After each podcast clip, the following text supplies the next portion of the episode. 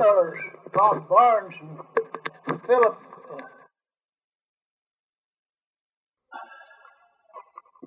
Struck, lightning struck him? They'd been fishing on the riding the horses.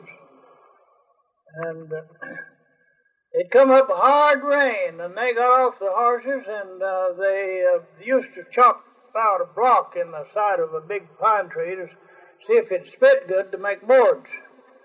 And they just set, got up here against this tree and just kind of set back in that chip that they somebody had cut out. And the lightning struck this tree and come right down the splitting the strip off of it and right onto them.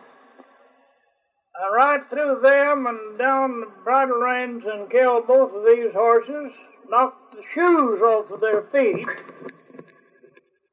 and uh, they lay there for uh, they don't know how long. But anyway, it was raining hard, and they finally got able to get up and crawl down to a neighbor's house. And they got well. So one time, uh, I guess what you're thinking about, I was, it come up a thunderstorm, and on, I was just looking down across the field, at my field there, and uh, there's some big timber down there, and I just seen part of this tree, the limb, big limb off some of this, that just fell off of this tree. And just as they fell off, why, it thundered. Feller said, the nigger said, was telling him uh, how far it uh, is to a certain place. Says if you're going in an airplane, you're all right now.